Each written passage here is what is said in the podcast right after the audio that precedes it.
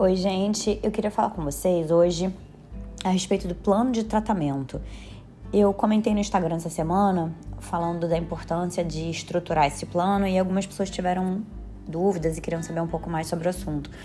Então, assim, esse plano de tratamento, na verdade, nada mais é do que uma estruturação né, de um plano de é, rejuvenescimento, de prejuvenation, como a gente tem falado agora, né, de prevenção de envelhecimento é, que a gente vai organizar na nossa consulta. Então, a ideia geral é que a gente faça assim um planejamento que pode ser ao longo de um semestre ou ao longo do ano todo de procedimentos que em conjunto vão gerar um resultado bacana, né, seja na, na pele, no rosto, no corpo, enfim, a área que a gente vai programando tratar. Então, é, como é que seria isso? É, a gente na consulta faz esse, essa avaliação né, do rosto do paciente, eu avalio, vejo o que, que eu acho que é interessante, vejo as queixas do paciente. Muitas vezes a queixa do paciente, ela não é a primeira coisa que a gente vai resolver, tá? Por exemplo, uma queixa muito comum que o paciente chega falando para mim é que tá com a olheira muito funda. Muitas vezes, dentro do plano de tratamento, o preenchimento da olheira não vai ser a primeira coisa que eu vou fazer, porque precisa de uma certa estruturação do rosto previamente à realização do preenchimento da olheira, para que fique um resultado bacana, para que gere um resultado interessante. Então, às vezes aquilo que o paciente chega se queixando dentro do nosso plano não não está no primeiro, às vezes nem no segundo é, no segundo nível assim.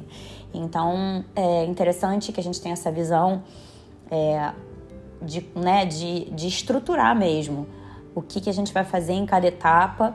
E assim, quais são as vantagens disso, né? É que, assim, eu acho pelo menos que dá muito mais segurança com relação ao objetivo que a gente quer alcançar de melhora, de qualidade de pele, de rejuvenescimento. Né? A paciente fica com uma clareza maior de onde a gente vai chegar, né? É, acho que dá mais segurança mesmo e a questão mesmo até do, do, investimento. Então você vai ter uma noção melhor do quanto você vai investir naquele período de tempo, se organizar melhor as suas finanças para poder, enfim, é, adquirir aquele tratamento. Então eu acho que tem muitas vantagens. A gente pode fazer um rodízio dos tratamentos de casa, da rotina, a rotina é muito importante, o paciente faz todo dia, é importante, né? Não só os procedimentos no consultório, eu sempre falo isso. A rotina de cuidados, assim, é essencial tanto para manter os resultados quanto para melhorar a qualidade da pele. Então é tudo, um conjunto, né? E dentro desse plano de tratamento também, a gente vai fazer um rodízio de, de medicações orais que possam ser interessantes para um determinado momento.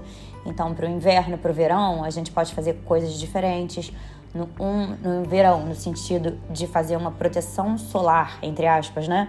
Via oral no inverno fazer uma, uma é, reposição, não digo, mas fazer um, um, substâncias que ajudem a melhorar a hidratação da pele.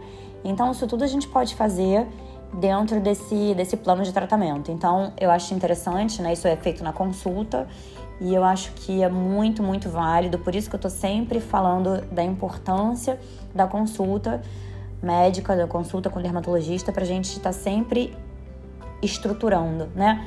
Porque, gente, rejuvenescimento, todo tratamento é uma construção. A gente tem que fazer tijolinho por tijolinho, né? Para chegar no resultado que vai ficar todo mundo feliz, né? Então, se vocês tiverem dúvidas, podem perguntar no Instagram, tá bom? Um beijo.